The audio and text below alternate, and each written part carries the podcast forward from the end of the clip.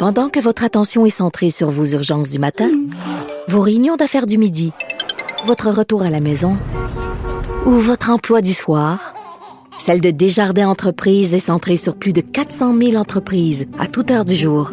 Grâce à notre connaissance des secteurs d'activité et à notre accompagnement spécialisé, nous aidons les entrepreneurs à relever chaque défi pour qu'ils puissent rester centrés sur ce qui compte, le développement de leur entreprise.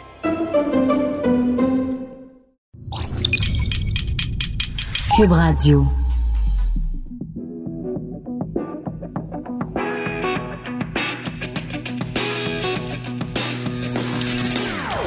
Des opinions bien à elle. Sophie Durocher. Son franc-parler ne laisse personne indifférent. On n'est pas obligé d'être d'accord. Bonjour tout le monde, c'est Sophie Durocher. On est le vingt-cinq mars deux mille vingt. Écoutez, on va en parler bien sûr plus tard dans l'émission, mais dans sa conférence de presse tout à l'heure, le premier ministre du Canada, Justin Trudeau, a annoncé qu'il mettait en place, écoutez, c'est quand même inédit dans l'histoire du Canada, une prestation canadienne d'urgence, environ deux mille dollars par mois, et ce pour les prochains quatre mois aux Canadiens qui sont touchés par la pandémie. Euh, pendant ce temps-là, si on regarde à l'étranger, on sait que maintenant, euh, l'épicentre du coronavirus, euh, vraiment là où la, la pandémie frappe le plus fort, c'est la ville de New York et de façon plus générale, euh, l'État de New York. Et écoutez, le gouverneur de l'État, euh, M. Cuomo, euh, vient de donner une conférence de presse et les chiffres sont tellement inquiétants. Euh, L'État aurait besoin de cent cinquante mille lits, il y en a cinquante mille de disponibles. Un tiers. C'est vraiment très, très inquiétant ce qui se passe aux États-Unis. De retour chez nous, euh, mes collègues de T V A Nouvelles euh, relaient l'information suivante. Il y a un patient de trente-six ans testé positif à la covid dix-neuf qui a été admis aux soins intensifs de l'hôpital Charles-Le Moyne au cours des dernières heures. Euh, donc, aux soins intensifs. Alors, quand on dit, euh, quand on se berce de cette euh, mauvaise information, bon, c'est une maladie qui touche les, les personnes âgées. Les personnes âgées sont les plus à risque. Oui, elles sont les plus à risque de conséquences graves. Mais quand on apprend qu'un patient de trente-six ans testé positif à la covid dix-neuf est admis aux soins intensifs, je pense que c'est une bonne façon de rappeler à tout le monde et même les plus jeunes que la situation est grave. On rejoint tout de suite mes collègues de L C N T V A Nouvelles. deux mille dollars par mois pour les travailleurs qui ont perdu leur emploi et un soutien financier destiné aux médias d'information. Pour faire en sorte que les journalistes puissent continuer à faire leur travail, qui est encore plus essentiel en temps de crise. Il n'y a pas que les personnes âgées qui sont à risque. Un employé de pharmacie de trente-six ans traité aux soins intensifs de l'hôpital Charles-Le Moyne. Des aînés délinquants, malgré quatre décès et une vingtaine d'infections à la covid dix-neuf, des résidents de la maison Eva refusent de respecter le confinement. Parce qu'on est obligé, c'est une question de santé publique, c'est une question de vie ou de mort.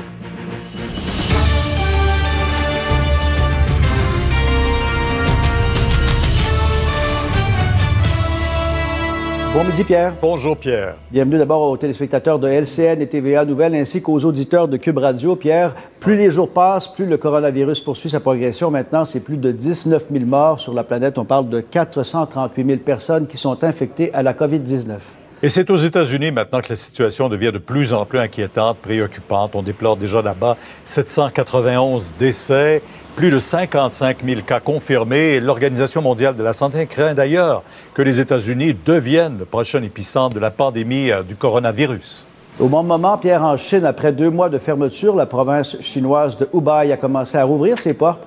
Les habitants se sont littéralement rués dehors. Les autobus et les trains ont été pris d'assaut et c'est le retour des embouteillages aussi sur les routes là-bas. Et à preuve que la maladie n'épargne personne, le prince Charles a été testé positif, euh, présente de légers symptômes, dit-on. Le prince de Galles a participé à un événement à Londres le dix mars dernier en présence du prince Albert de Monaco. On sait que lui aussi a été testé positif à la covid dix-neuf. Pierre, au Québec, on a dépassé la barre des mille cas détectés et un nouveau bilan risque de venir augmenter cette courbe de progression au cours de la prochaine heure. On en saura plus, bien entendu, lors du point de presse de François Legault à treize heures à Québec. Pierre. Oui, quand on voit cette courbe, on voit que ça monte rapidement et le bilan canadien du coronavirus fait maintenant état de près de deux mille huit cents cas. On déplore vingt-sept décès au pays depuis le début de la crise, quatre toujours au Québec.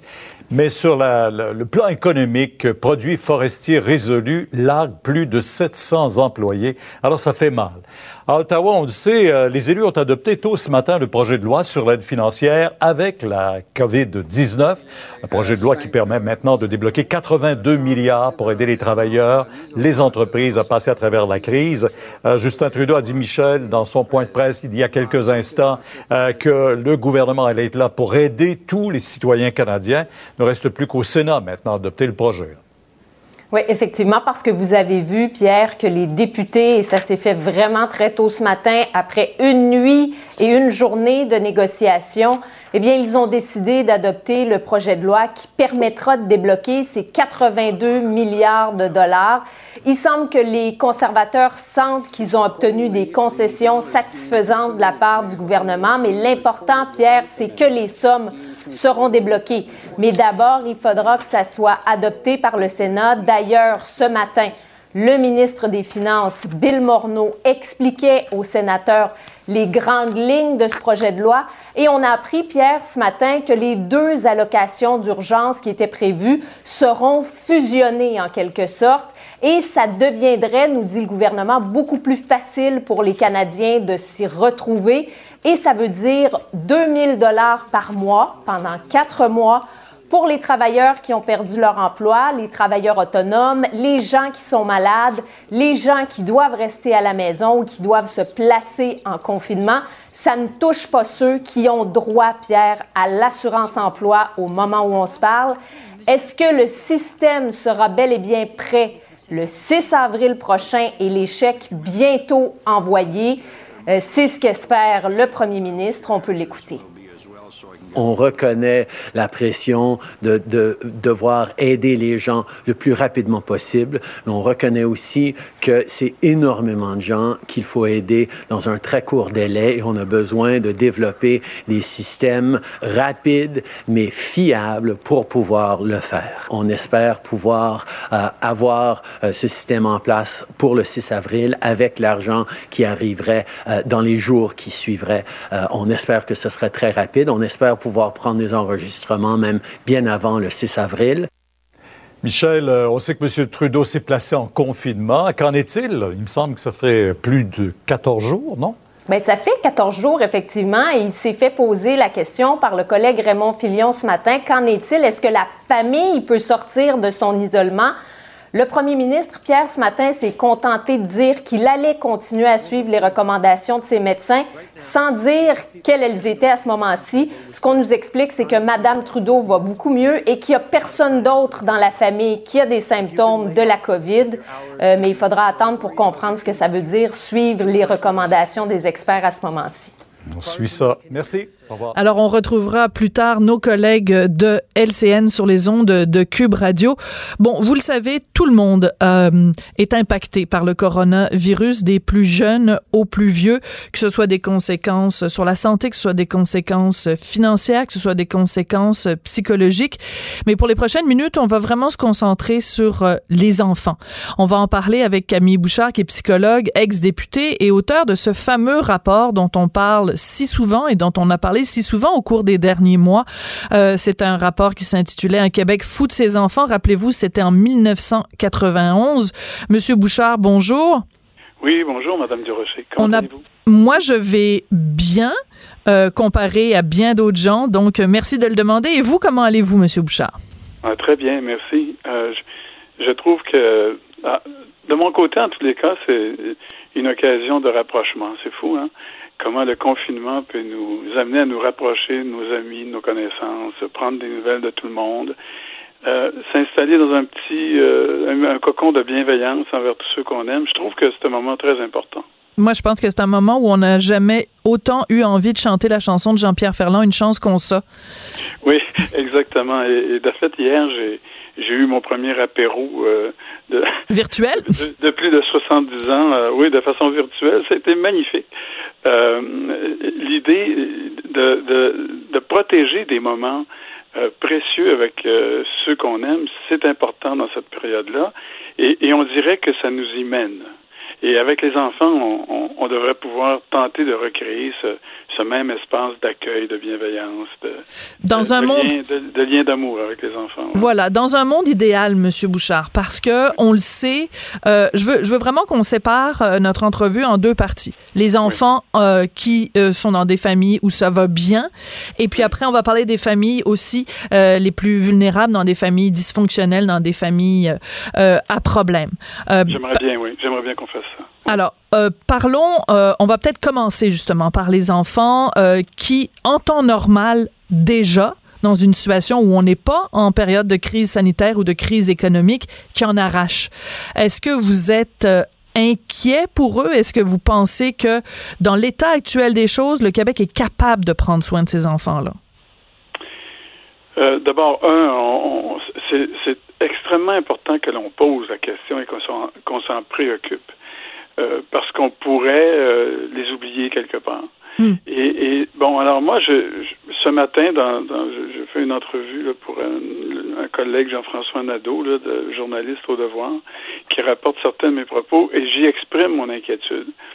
Euh, il y a des enfants qui euh, sont entrés dans cette crise-là, accompagnés de parents qui étaient déjà euh, amochés, mm. déjà affaiblis, Euh, par toutes sortes, pour toutes sortes de raisons, difficultés financières qui, là, se transforment en grave crise financière, euh, problèmes de santé mentale, dépression, euh, problèmes de dépendance, euh, euh, isolement, euh, problèmes de liens euh, sociaux dans leur communauté, mmh. euh, toutes sortes de vulnérabilités. Et ces enfants-là sont donc plus à risque qu'ils ne l'étaient auparavant. Euh, du fait, ils le sont plus aussi parce que Euh, ils ne peuvent plus compter sur des environnements qui les protégeraient au moins quelques heures, mm. euh, étant donné la situation dans leur famille. Tu sais, quand on fréquente une école, quand on fréquente un service de garde, ben, ça donne un répit d'abord à ces parents qui sont souvent aux prises avec des, des problèmes importants, mais ça donne aussi euh, aux enfants l'occasion de s'en...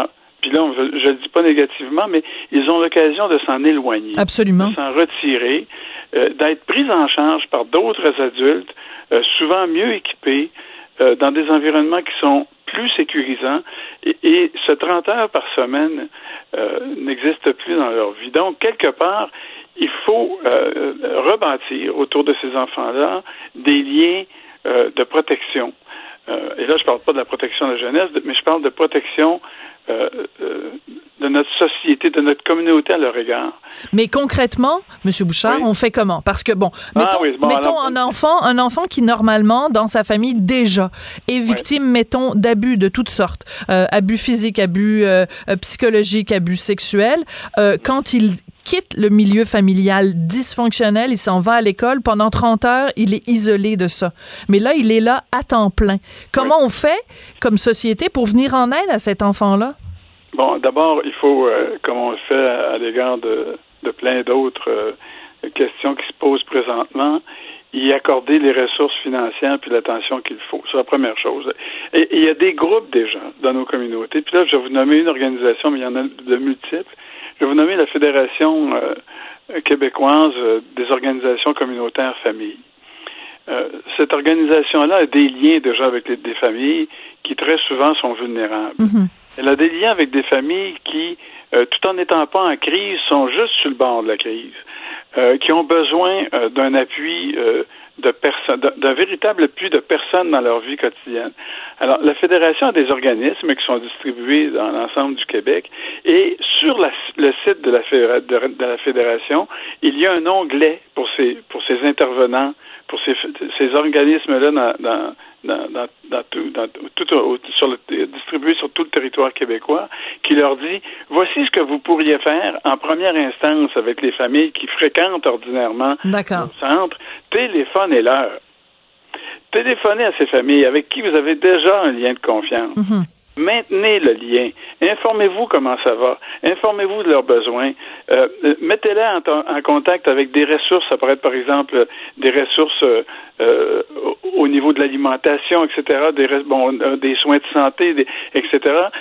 Maintenez des liens et guidez-les, informez-les. Et, et, et franchement, c'est le premier niveau au- auquel on devrait... Écoutez, moi, j'ai soixante-quatorze ans, Sophie. Ah oui? Cette semaine, j'ai, j'ai reçu un appel de dodo. Oui. Bon, et ça m'a aidé à reconnaître mon âge et ma vulnérabilité. Franchement, on résiste à se, à se voir comme des vieux, hein? Mais je comprends, mais est-ce que moi, ça... Bon, je suis, je suis dans Charlevoix présentement, je, je, je me suis retiré là pour euh, un, un, bon, un bon moment, et il y a des gens au village qui m'appellent et qui m'offrent depuis un certain temps euh, des services pour aller faire mon épicerie. Mais vous savez que j'ai résisté longtemps, parce qu'on veut pas se voir vulnérable. Mm-hmm. On veut pas ça, on veut pas se voir comme des vieux. Et les familles, j'ai compris les familles vulnérables soudain. Les familles qui sont aux prises, on veut pas se voir comme une famille faible. C'est ça. Quel... Bon. Parce qu'il y a une question d'orgueil aussi qui rentre, qui rentre là-dedans. D'estime, d'estime de soi, euh, d'orgueil, de dire non, non, non, non, je suis capable de m'en sortir tout seul. Mais quand euh, le téléphone sonne et qu'on vous dit, hey, je peux, et, et la, la, celle qui m'a eu là, vraiment là, au village, euh, s'appelle Annick, m'a dit, vous savez, M. Bouchard, c'est difficile de dire oui parce que quelque part, vous vous sentez vieux. Et sacrebleu, me faire dire ça, moi. Mais, mais j'ai plié les genoux. Mmh, je comprends. Je, alors, vous voyez, donc, donc, c'est ça qu'il faut faire avec les familles. Il faut qu'on puisse leur dire, c'est difficile de consentir à de l'aide. Vous êtes dans, dans, en état de vulnérabilité, mais nous sommes là. Et il y a, de, il y a plusieurs organisations dans qui nos communautés là, qui sont capables de D'accord. le faire. Bon, c'est pa- simple, téléphone et on se met en contact. D'accord. Bon, ça, ce serait une première étape. Maintenant, il faut absolument parler des chiffres euh, concernant euh, la D P J. On sait qu'il y a une baisse du nombre de signalements, mais c'est pas forcément une bonne nouvelle. C'est-à-dire que ce que ça, ce que ça cache simplement, c'est qu'il y a moins de signalements parce qu'il y a moins de personnes euh, qui, euh, vu que les enfants ne fréquentent pas un service de garde, une école euh, ou différentes ressources, même. Euh, bon, et il y a moins de gens pour signaler. Puis si tout le monde est confiné chez soi, c'est pas un voisin qui va pouvoir voir qu'il y a un cas de maltraitance. Donc, une fois qu'on va être sorti de ce cauchemar-là, c'est peut-être ben oui, là qu'on va se rendre compte de l'ampleur oui. de la situation. Donc, il est peut-être en, tra- en ce moment même où on se parle, mm-hmm. de, en train de se dé- dérouler un drame épouvantable dans les familles les plus vulnérables au Québec. Oui, ça se peut fort bien. Écoutez, euh, les scénarios, enfin, euh, les images que l'on a annuellement des signalements de la protection de la jeunesse au Québec vous donnent raison. Euh, durant l'été, il y en a beaucoup moins. De signalement, mais ben ça, oui, de, ça oui, signifie pas... Voilà, c'est ça. Ça ne veut pas dire que la situation euh, n'existe pas, mais de Bien sûr. Donc, ça vous donne raison. Durant les, le temps où les enfants ne fréquentent pas les organisations que nous avons, comme les écoles, les, les, les services de garde, et cetera, euh, il en reste pas moins. Que, donc, il, y a, il y a beaucoup moins de signalements, mais la reprise est très forte au mois de septembre pour le mois de novembre. Ouais. Comme elle est très forte après les fêtes. Et donc, il y a, il y a des bouffées durant l'année et il y a des creux durant l'année dans le signalement qui témoignent de l'importance de nos organisations Euh, dans la, la vigilance que l'on doit avoir à l'égard de nos enfants. Cette, cette, nos guérites, là, nos, nos, mmh, nos barrières, nos, nos guetteurs là, oui. euh, dans, dans leurs guérites là, ne sont pas là pour le moment. Donc, il faut faire un effort spécial dont on parlait tout à l'heure pour atteindre les familles les plus vulnérables, les plus mal prises et leur offrir une occasion Euh, de parler, de jaser et de les connecter sur des services. Mais moi, je, mais moi, ce qui m'inquiète, M. Bouchard, c'est que oui. vous dites, oui, bien sûr, l'été, vu qu'il y a moins, les enfants sont moins exposés, il y a moins de gens pour signaler des mauvais traitements. Mais la situation est particulière en ce moment parce que les enfants sont confinés à la maison et oui. en plus, les parents, je veux dire, c'est rendu qu'il y a, on, il y a un million de Canadiens qui sont allés chercher l'assurance chômage. C'est oui. genre, quand t'es chômeur, quand t'es nouvellement chômeur, quand oui. euh, t'as, euh, t'es, t'es, t'es pris à la maison, que tu sais pas comment tu vas payer ton loyer, tu sais même pas comment tu vas faire l'épicerie pour la journée même, des gens qui seraient pas normalement des familles euh, à risque deviennent des familles à risque. Moi, c'est ça. J'ai le cœur brisé en ce moment, M. Bouchard. Oui, mais oui, et ce que vous dites là, c'est un... Euh, écoutez, moi, je, j'écoute la conférence euh, de point de presse de M. Legault, de M. Arruda avec... Euh, Euh, c'est quasiment, c'est quasiment un rendez-vous, un rendez-vous religieux là.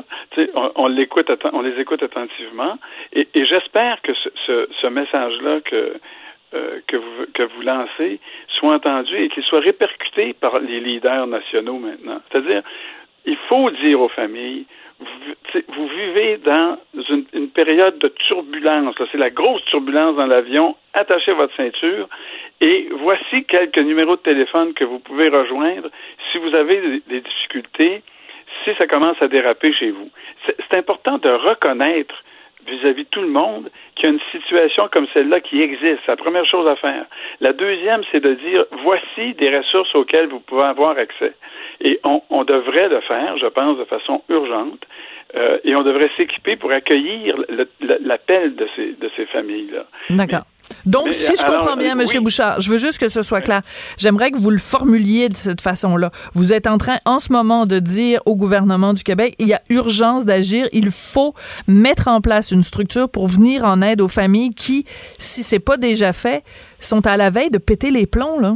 Ouais, mais moi, je, je suis à peu près persuadé qu'on s'y active au gouvernement. Euh, le gouvernement est, est alerté de ça. Il entend ce, ce message-là depuis un certain nombre de jours. Je suis persuadé qu'ils sont en train de travailler à, à ce dossier-là et, et j'espère que ça deviendra percutant. Euh, autrement dit, que le message sera entendu par tous et chacun et qu'on prendra chacun nos responsabilités à cet égard-là. Oui, parce que c'est beau répéter aux gens « lavez-vous les mains, lavez-vous les mains », mais je pense qu'il y a un message aussi qui est important à lancer, c'est « prenez soin des enfants ». Prenez soin des enfants parce que ça va être les, les, les premiers atteints quand les parents vivent une période de stress qui n'est pas ordinaire, de, d'anxiété économique, d'anxiété pour la santé. Oui. Donc, je pense et, qu'il faut... Et de demandes et de demandes incessantes des enfants auxquelles on ne peut pas répondre adéquatement tout le temps non plus.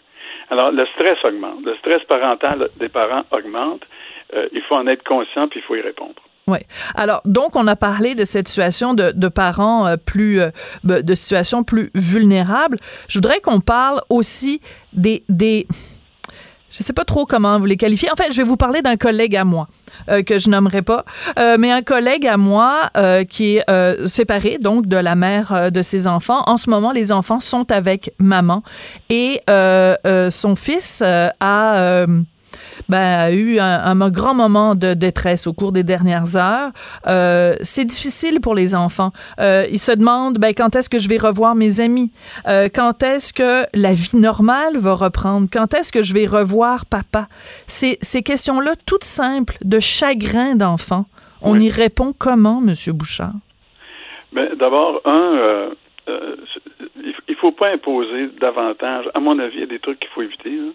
C'est d'imposer davantage de, de stress à, à la fois aux parents et aux enfants. Comme par exemple, cette idée là, qu'il faut absolument continuer à scolariser coûte que coûte les enfants, là, euh, c'est une mauvaise idée.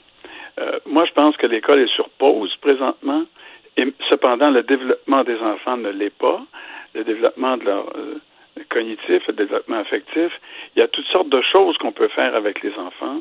Euh, et, et il y a d'ailleurs, d'ailleurs plusieurs outils qui existent, notamment euh, pour expliquer la situation aux enfants telle mmh. qu'elle se présente quant, euh, quant au, au COVID dix-neuf. Euh, mais, mais il faut le faire euh, avec les outils qui sont appropriés, mais aussi dans un esprit, euh, comment je dirais, euh, de, de réconfort et d'amour auprès des enfants. Mmh. Euh, les enfants ont besoin d'être rassurés, ils ont besoin d'être réconfortés, on a besoin de les accompagner là-dedans. Euh, mais on de, on doit pas leur imposer euh, une, un, un objectif, par exemple, de scolarisation puis de, de, de réussite scolaire à tout prix, alors que on est dans on est dans on est dans, dans une autre on est sur une autre planète. Une, une autre dimension. Mais de toute façon, le, le, le ministre de l'Éducation l'a dit, là, tu sais, je veux dire, les examens du ministère et tout ça, tout, tout est oui. suspendu. Mais est-ce que vous allez jusqu'à dire qu'en ce moment, le le on devrait pas du tout euh, scolariser les enfants, c'est-à-dire qu'on devrait pas mettre de pression là-dessus? C'est-à-dire qu'on on devrait les engager dans un cheminement où ils se sentent bien, ils se sentent à l'aise et ils Et, et, et arriver à développer avec eux une motivation d'aller un, un peu plus loin dans leurs apprentissages, euh, dans le jeu, dans le plaisir, euh, des fois dans l'effort, mais dans l'effort qui est euh, serein, euh, qui n'est, qui n'est pas une contrainte mm-hmm. qui vient jeter du plomb dans la vie des enfants. Et je reviens à la fédération, euh, au site de la fédération euh, dont je parlais tantôt, la Fédération québécoise des organismes communautaires familles. Il y a un onglet là où des parents qui ont à leur disposition un ordinateur, un iPad, peuvent accéder, où on propose des tonnes d'activités qu'on peut faire avec les enfants, des activités qui sont ludiques, qui sont intéressantes, qui amènent les parents et les enfants à cheminer ensemble, à avoir du plaisir, et cetera. Bon, il y a ça. Il y a aussi notre capacité de jaser avec les enfants quotidiennement à mmh. travers. Moi, je suis grand-parent, là, bon. Je ne veux pas m'imposer comme modèle. Il y en a des milliers de grands-parents ou des dizaines de milliers de, gra- de grands-parents qui font sans doute la même chose, mais on peut organiser avec, avec nos enfants des, des, des conversations euh, sur Zoom, sur FaceTime, et cetera. On, moi, j'envoie des textes euh, à mon à mon huit ans, là, mmh. euh, où je fais plein d'erreurs. Puis je lui demande de me corriger. Puis il me renvoie mes textes corrigés. Puis, c'est rigolo. Mais, mais, je, mais j'utilise en même temps des trucs formidables. Tu sais, je, euh, ce que je, je fais, là, c'est le recueil, le, le recueil du bestiaire de Serge Bouchard, des animaux qui se qui font des confessions. L'anthropologue, euh, oui. Et, et chacun des animaux de ce livre-là euh, se, se présente. Les, je me présente, je suis l'écureuil, je suis ci, je suis ça. Mm. Et c'est des textes formidables qu'on peut adapter euh, au niveau des enfants euh, et, et, et, et qui les mettent en présence en même temps d'un monde féerique, d'un monde euh, où, on, où on peut échapper à l'anxiété, mais où on les, on, on les met au défi. Hein? Trouve, trouve-moi les erreurs que j'ai faites. Et, et bon, on peut transformer ces trucs-là en jeu. Il y a toutes sortes de choses qu'on peut faire. Qu'est-ce mais, qu'on mais répond, de, qu'est-ce qu'on répond au petit garçon? Ouais, qu'est-ce qu'on répond au petit garçon qui, euh, ou la petite fille euh, ou l'ado? Euh, qui pleure parce que ça fait euh, deux semaines, euh, l'ado, que ça fait deux semaines qu'il n'a pas vu sa blonde euh, qui s'est faite euh, au secondaire puis qui s'ennuie, euh, ou euh, l'enfant de six ans qui pleure parce que euh, il n'a pas vu ses petits amis de l'école, euh, oui. il s'ennuie. Je sais qu'il y a peut-être des gens qui m'écoutent puis qui disent bon ben là franchement c'est c'est, c'est pas grave dans le grand ordre des choses, alors qu'il y a des millions de gens euh, qui meurent, mais il euh, n'y a pas de non, mais... Non, tous les deuils sont tous les deuils sont sont importants. Oh, ces enfants-là, ils font oui. le deuil de leur de leurs amitiés là. Oui, c'est, oui. En même temps, bon, on a des moyens de, de renouer des liens maintenant euh, qu'on n'avait pas il y a plusieurs années là, euh, entre les enfants, s'ils peuvent chatter, et cetera. Bon, euh, il y a, y a, on fait des découvertes en même temps. Euh, les enfants à cette période-ci de l'année ont tissé des liens importants aussi avec leurs profs. Euh, qui sont des acteurs importants dans leur développement cognitif, mais aussi dans leur développement affectif. Ces liens-là sont manquants pour les enfants. Mm. Il, y en, il y en a qui expriment euh, le fait qu'ils s'ennuient de leurs profs aussi. Oui, j'ai même non. entendu ça chez nous cette semaine. J'étais assez surprise. Oui. Non, non, non, non, mais alors, on est surpris, mais c'est là. Et, et, et là, il euh, y a des organisations qui se mettent sur pied. Il euh, y a des gens qui... qui Alors là, on a, on a dit cette semaine, tiens, on, on va prendre les, les, les iPads qui sont dans les écoles, on va les distribuer chez les familles qui, qui, ont, qui ont moins les moyens, et on va mettre au, autour de ça des ressources, des profs qui peuvent intervenir, euh, qui peuvent euh, vérifier là où en sont les enfants dans leur cheminement, euh, qui peuvent les mettre en contact avec des exercices à faire, euh, discuter euh, des intérêts puis des, des problèmes que les enfants ont dans, euh, dans ces exercices-là, et cetera. Donc, il y a moyen de retisser des liens et avec les profs et avec les amis, et ça se construit présentement. Et je pense qu'on va voir se déployer ça à grande échelle au Québec désormais. Oui. C'est important. D'accord. Ben écoutez, merci beaucoup Camille Bouchard. Euh, ça a été euh, très instructif. Puis je pense que euh, v- votre idée là de, de d'échanger euh, entre entre les grands-parents et, et les et les plus jeunes, quand quand quand ça se peut, quand ça se fait, euh, de créer les, les des liens différents, euh, c'est en effet une option. Tout le monde est en train d'innover dans toutes sortes de domaines. On essaye de penser en dehors de la boîte là pour euh, recréer les choses différemment. Mais je reste quand même extrêmement inquiète pour euh, les familles les plus vulnérables, qui, à, à, auxquelles se rajoutent d'autres familles rendues vulnérables à cause de la, la situation actuelle. Donc, on, je sens qu'on va, on va se parler plusieurs fois au cours des prochaines semaines. Camille Bouchard, psychologue, donc ex-députée et auteur du rapport Un Québec fou de ses enfants, un rapport de dix-neuf cent quatre-vingt-onze. Merci beaucoup, M. Bouchard. Au revoir, Sophie. Bientôt. Pendant que votre attention est centrée sur cette voix qui vous parle ici, ou encore là, tout près ici, très loin là-bas, ou même très, très loin. Celle de Desjardins Entreprises est centrée sur plus de quatre cent mille entreprises partout autour de vous. Depuis plus de cent vingt ans, nos équipes dédiées accompagnent les entrepreneurs d'ici à chaque étape pour qu'ils puissent rester centrés sur ce qui compte, la croissance de leur entreprise.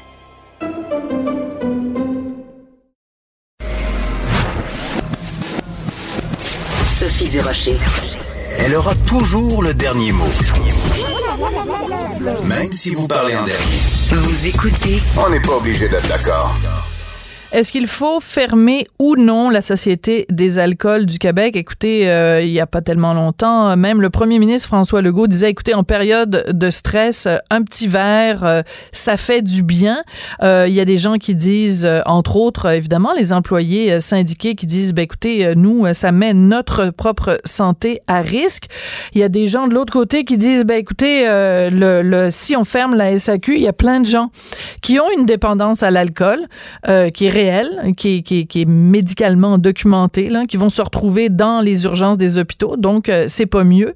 Euh, en tout cas, les chiffres sont très clairs. Depuis le début du confinement des Québécois, la S A Q connaît un achalandage qui est digne du temps des fêtes. Donc, les gens se précipitent à la S A Q, comme dans le temps de Noël euh, ou dans le temps de Pâques, pour euh, consommer de l'alcool. Donc, est-ce qu'on devrait ou pas fermer la S A Q? On en parle avec Jacob Amnon Suissa. Il est professeur et chercheur dans le champ des dépendances. Il est professeur en travail social à l'U Q A M. Bonjour, M. Amnon Suissa, comment allez-vous? Oui, très bien, merci, Mme Durocher, merci. Écoutez, oui. Question toute simple, doit-on ou pas fermer la S A Q? À mon avis, le gouvernement a pris une décision sage. Euh, je pense qu'on a appris quand même des leçons avec euh, la prohibition dans le temps.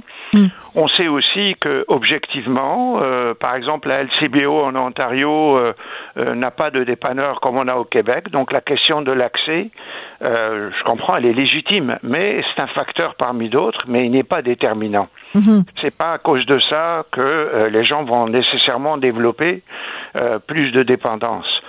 Euh, au Québec, on peut avoir accès à l'alcool euh, avant la crise, par exemple, chez des dépanneurs euh, euh, et pas seulement à la S A Q. Et puis, on n'a pas eu plus d'incidences que l'Ontario. Euh, donc, c'est pas c'est pas scientifiquement prouvé que euh, l'accès euh, ouvre euh, les, le robinet à toutes les dépendances. Je crois que euh, ça serait paradoxalement ajouter même une certaine imprévisibilité par-dessus déjà tous les problèmes que nous connaissons, ce que docteur Lupien appelle le stress absolu du confinement total.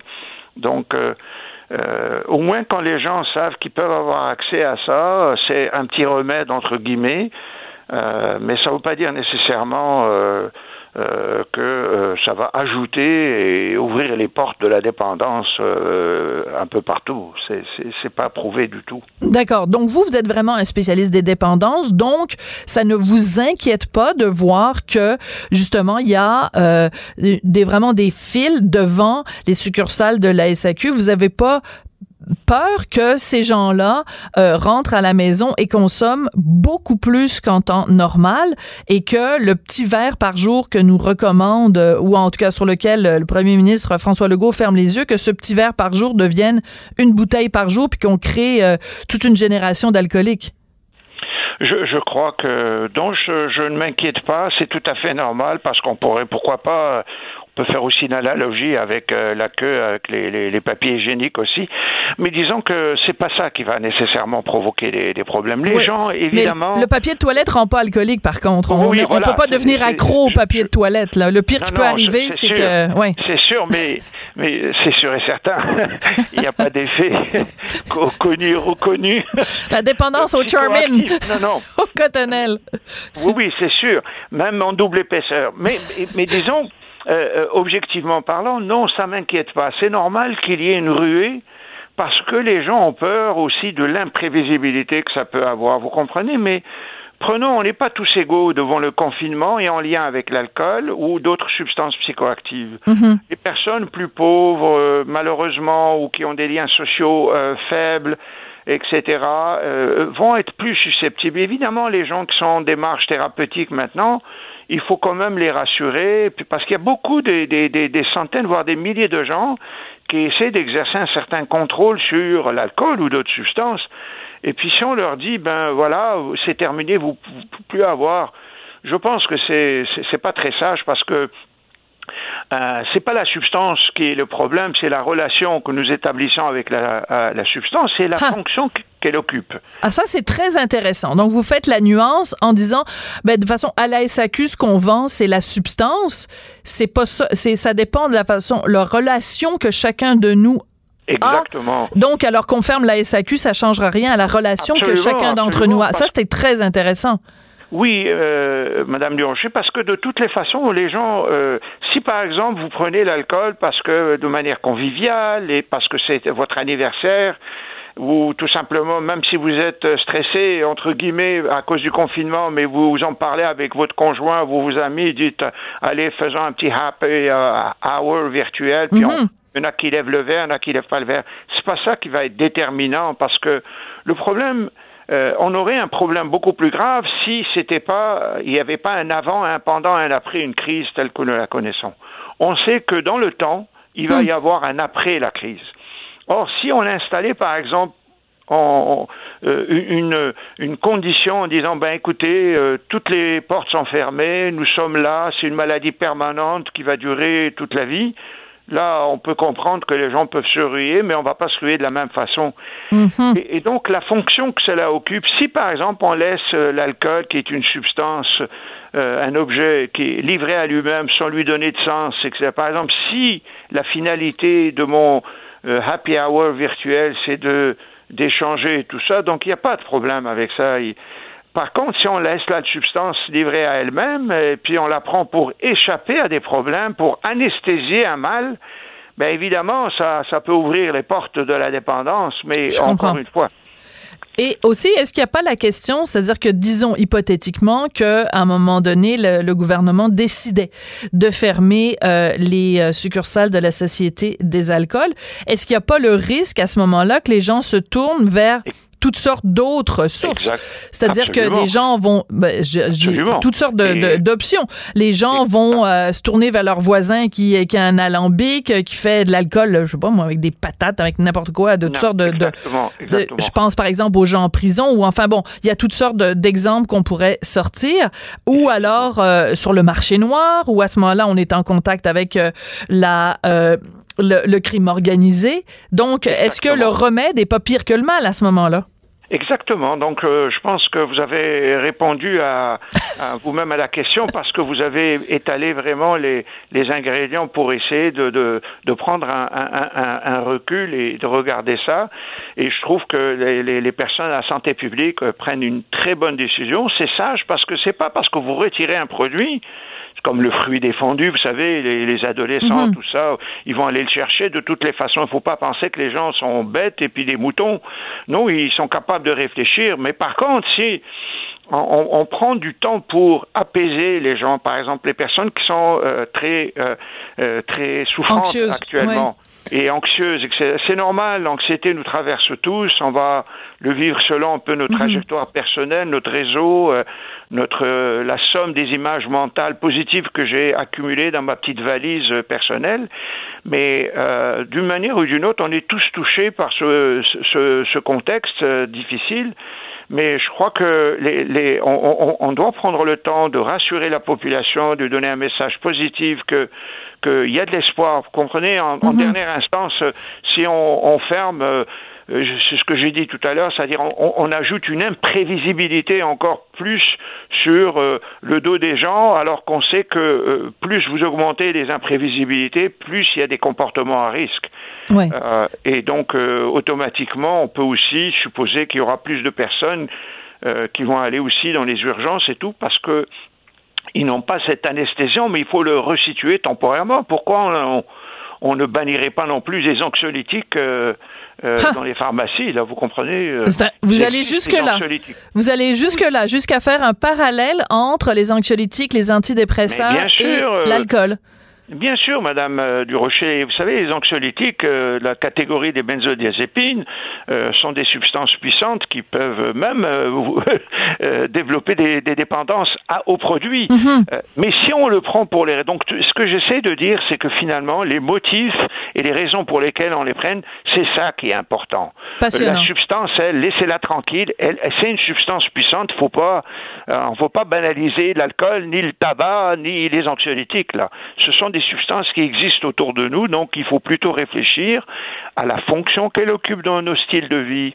Pourquoi je le prends, j'en prendrai plus aujourd'hui, mm-hmm. et cetera. Est-ce que j'en parle? Je parle de mes émotions, partager les émotions, c'est important. Et les personnes souffrant actuellement euh, des dépendances euh, savent très bien euh, euh, cela, et, et je pense qu'il faut au contraire les rassurer, comme les mouvements anonymes qui doivent se rassembler plus virtuellement, par exemple, qui doivent vivre des, des moments plus difficiles que d'autres, et cetera, ou les personnes sans abri, euh, des personnes qui n'ont pas de toit, et cetera. C'est sûr et certain qu'ils ne vivent pas les, les imprévisibilités dans les, la colonne des avantages et inconvénients. On sait dans quelle colonne ils se situent. Absolument. Donc, vous, euh, si je résume, fermer les S A Q, ce serait aussi absurde, selon vous, euh, que de dire, ben, dans les pharmacies, on va fermer ou on va fermer les pharmacies parce qu'elles vendent des anxiolytiques et des, des, des antidépresseurs. Oui, absolument. C'est, c'est, oui, jusqu'à un certain point. Parce que, bon, l'alcool, vous savez, il fait partie de la culture euh, des sociétés occidentales euh, avec le, le tabac, et cetera. Alors que c'est les mêmes substances qui font le plus de dégâts en termes de santé publique. Mais on a, avec le cannabis, on l'a pendant longtemps, des décennies, presque un siècle, euh, on, on a mis ça de côté. On lui a attribué au cannabis un paquet de, de difficultés, de problèmes a priori. Euh, là, on voit bien que même en le légalisant, il euh, n'y a pas plus d'incidence que d'autres. Finalement, les gens sont assez capables, comme citoyens, euh, d'aller, s'ils veulent, euh, euh, prendre un joint, ou et cetera. C'est pas ça. Mais au contraire, dans l'histoire, on a vu que euh, le cannabis, on a plutôt criminalisé des centaines, des dizaines de milliers euh, de citoyens canadiens. Et ça n'a rien donné en bout de ligne. Donc, euh, je pense qu'il faut prendre du, de, du recul et dire, mmh. écoutez, voilà, on... Euh, on traverse tous une période difficile, c'est correct. Imaginons même, euh, Madame Durocher, oui, allez-y. Si, si les substances psychotropes n'existaient pas, incluant l'alcool dans le, dans le monde, dans l'histoire, ouais. on aurait eu beaucoup plus de suicides et de détresse directe. Les gens, ils apaisent leur détresse comme ils peuvent, alors hmm. euh, ça ne veut pas dire que les gens se mettent la tête dans le sable, ça veut dire que c'est correct de prendre une substance dans un contexte donné, mais c'est beaucoup, euh, il faut distinguer l'usage de l'abus. Si hmm. euh, vous en abusez trop, ben là il faut réfléchir quand même un peu, mais euh, si vous continuez à vivre même dans le confinement et vous continuez à faire vos activités, euh, le premier ministre Legault a dit aussi qu'il faut aller prendre des marches, et pas, oui. il a dit, c'était pas un conseil de prendre un verre, il dit, bon, ben, si vous arrive de prendre un verre, c'est pas la fin du monde, là. C'est ça, il et nous a donné sa bénédiction. Euh, voilà. le, le curé Legault nous a donné la bénédiction en disant, c'est correct, Exactement. allez, ne, allez, ne pêchez plus. Oui, mais c'est intéressant la, la, la distinction que vous faites, il faut distinguer l'usage de l'abus, puis le parallèle que vous faites également avec le cannabis, parce que si on ferme la S A Q, il faudrait également fermer la S Q D C. Or, euh, je pense qu'on peut s'entendre sur c- certaines vertus, en tout cas thérapeutiques, parce que de toute façon, le cannabis, même avant d'être légalisé au niveau récréatif, était permis au niveau thérapeutique. Donc, et, et, il faut aussi reconnaître que euh, le cannabis, euh, dans, dans ce sens-là, a cette vertu d'apaiser... Euh, ben, il faut évidemment faire la distinction, parce qu'il y a certains, euh, certaines catégories d'individus chez qui ça crée euh, des problèmes, des problèmes psychologiques, oui. mais oui, si si si le prennent pour échapper à des problèmes, pour pour et comme je dis, dans un comme un échappatoire. Et, et, et c'est sûr et certain, pour les personnes qui ont développé des sources multiples de plaisir dans leur vie, qui ont un style de vie plus ou moins stable, et c'est des, on est déjà assez euh, déstabilisé avec euh, le contexte actuel, donc les gens vont aller retrouver ces, ces sources de plaisir, puis essayer de les maintenir quand même.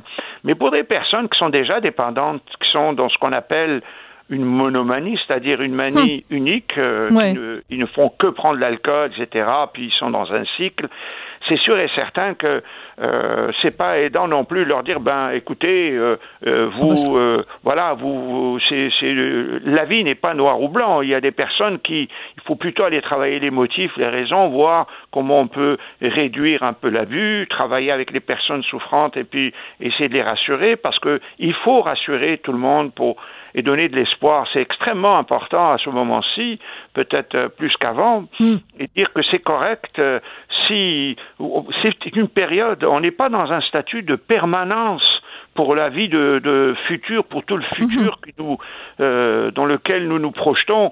On ne va pas avoir la crise pour tout nous monde. Et je pense que c'est important de ne pas... Euh, de, la question temps-espace est importante de relativiser ces... Et, et de dire après tout, oui, euh, nous sommes dans le même bateau, mais euh, nous sommes aussi, nous avons aussi des compétences, nous avons aussi des capacités d'exercer un contrôle, et puis que si c'est pour le plaisir, dans le sens du lien, et qu'on veut faire un, un happy hour virtuel, why not? C'est pas ça qui va changer le monde. Why not? C'est ça que je retiens.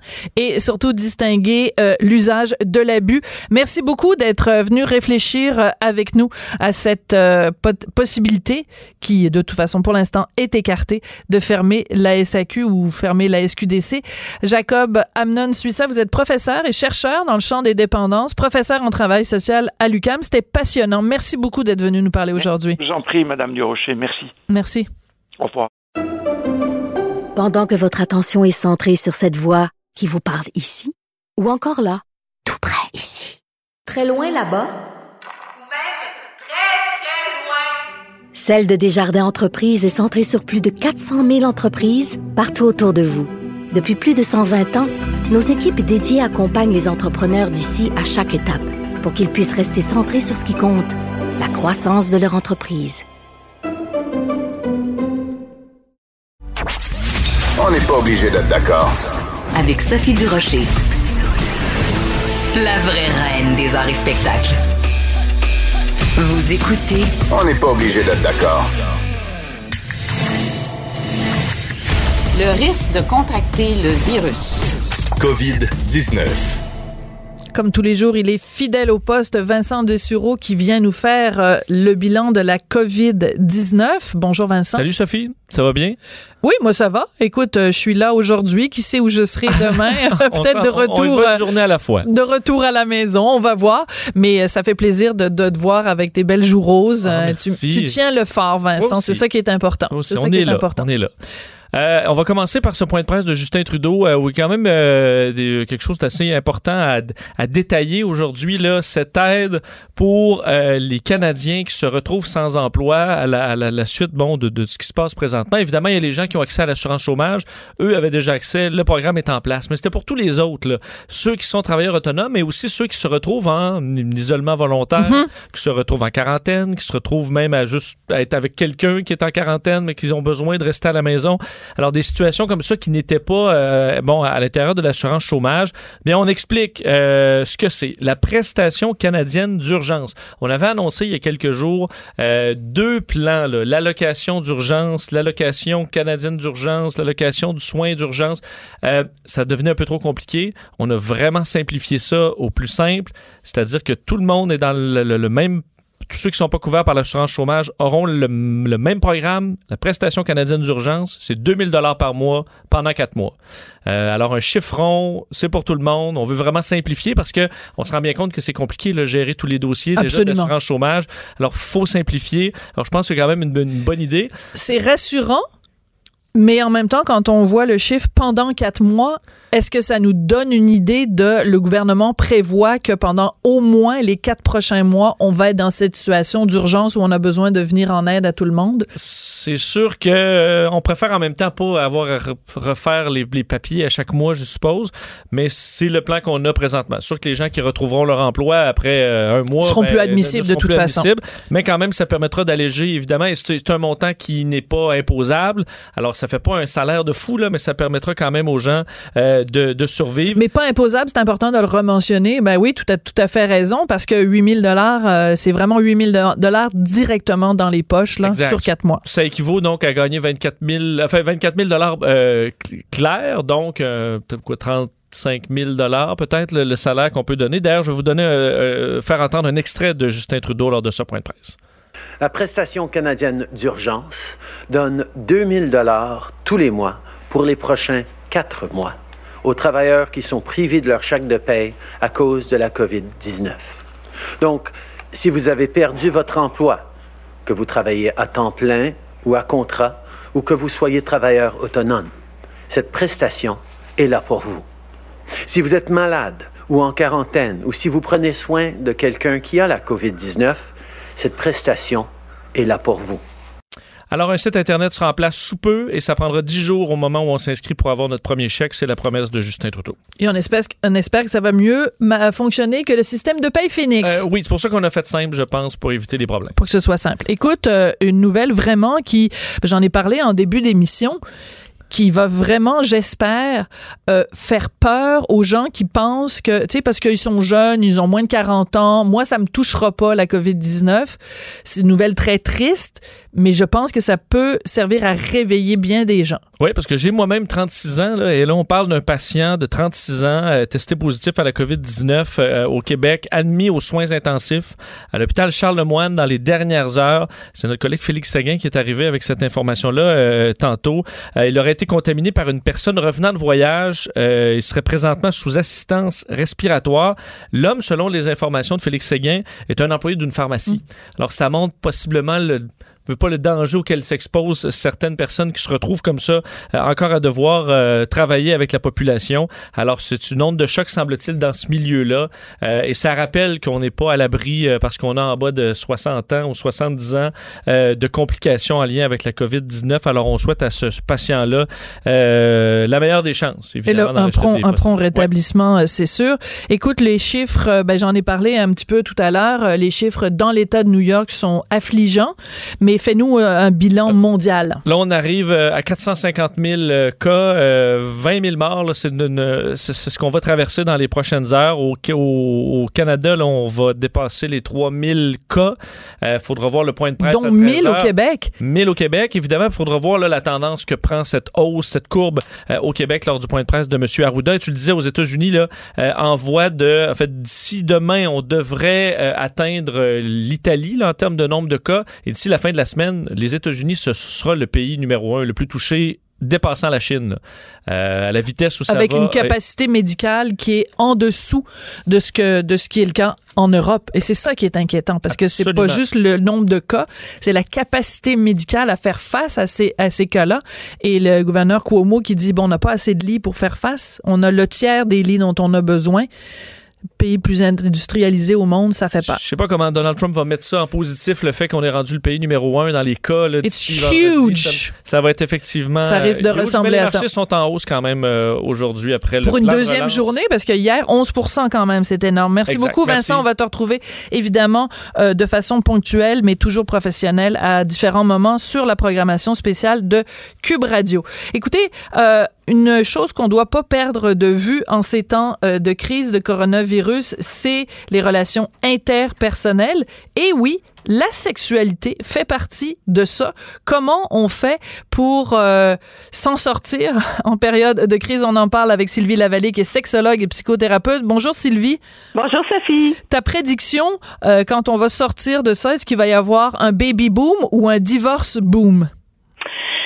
Ah, oh, je pense qu'il va y avoir beaucoup de couples en crise qui le sont probablement en ce moment parce que c'est une situation de stress absolu. Hein. La situation, on la contrôle pas, elle est imprévisible et surtout nouvelle. Faire essayer de faire du télétravail à la maison pour ceux qui en ont encore, euh, jongler avec les soucis financiers, les enfants qui sont à la maison. C'est pas euh, des vacances forcées, là. C'est des vacances, c'est faire le, le plein et faire le vide. Là, on essaie de s'adapter. Mmh. Ça nous demande de la patience et de la tolérance. Et, Sophie, on se pogne pas avec quelqu'un qu'on voit jamais. Donc, euh, loin des on... yeux, loin du cœur, mais là, oui. Si on est ensemble vingt-quatre heures sur vingt-quatre, mais le pognage, le pognage se fait assez rapidement. Oui, écoute, c'est que ça exacerbe les irritants et probablement que ça peut faire sortir le pire de nous. Je suis stressée, je suis irritable, je fais de l'insomnie, je suis à fleur de peau, je, j'ai un ton euh, sec, je parle bête, je suis impatient, donc... Euh, on n'est pas dans un dans un moment de paix, de calme et de sérénité. Alors ça, ça crée des irritants aussi pour les deux. Les enfants le ressentent, eux aussi sont perturbés dans leur routine. Nous aussi, en plus de l'inquiétude du travail, l'inquiétude financière. Donc ouais. Le désir, là, il y a des temps difficiles ces temps-ci. Est-ce que je pourrais résumer ça en disant les problèmes financiers, ça fait débander? Mais disons que ça fait, ça met beaucoup de briques sur euh, l'élan instantané. Ça donne un poids. c'est un grand, grand, grand souci. C'est une grande préoccupation. Il y a des gens qui ruminent là-dessus. Il y a des gens sûrement qui calculent déjà, qui pensent est-ce que je vais pouvoir garder ma maison. Euh, euh, mm. Donc c'est, c'est, c'est grave là. C'est euh, euh, la sexualité. Si vous êtes tout seul, naufragé sur une île déserte, c'est pas la première chose que vous allez faire là. Vous allez plus vous préoccuper de votre survie, de ce qui mm. est essentiel. Donc ça devient négligeable. Euh, c'est sûr que euh, ça nous permet aussi de, par- de faire un retour sur soi.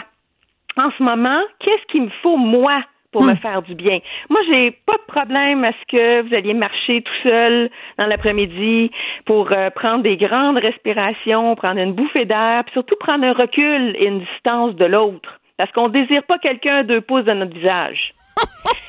ça ah ça c'est bon, il devrait dire ça à François Legault, au lieu de dire juste allez prendre une petite marche, c'est bon pour la santé, allez prendre une petite marche tout seul sans votre conjoint avant qu'elle vous tombe, qu'il vous tombe trop sur les nerfs. Ben moi, j'invite François Legault, ce qui m'invite à côté de lui, je pourrais donner ah! cette indication-là. Ben oui! Pour santé mentale et santé amoureuse, hein? Ah, c'est bon. Écoute, euh, il nous reste très peu de temps, malheureusement. Un conseil, comment on fait quand, bon, évidemment, les enfants n'ont pas d'école, ils sont à la maison, papa et maman, ou maman et maman, papa et papa, peu importe, oui. euh, ont envie de faire des petits euh, nouchi-nouchi, là, comment on fait? On ferme la porte, on met un panneau à la porte, puis on dit euh, euh, « dérangez-nous pas », puis on On a besoin de quinze minutes ou six minutes, ça dépend des gens. Ben, commencer par euh, essayer de le décréter, hein, de le dire à l'autre. Je pense qu'on serait dû pour avoir un moment intime. Comment on pourrait faire ça? Et usez de votre créativité, d'humour et de, d'imagination. Puis mettez un panneau hors service sur votre porte et mettez, mettez une serrure. C'est bon! Hein, mettez une serrure, la porte de la chambre, elle se ferme et elle se verrouille. Ah, et ça, c'est, c'est en bon! Tout temps, en tout temps. Excellent. Bon, ben c'est un, c'est un bon conseil. On est hors service. Papa et maman sont hors service.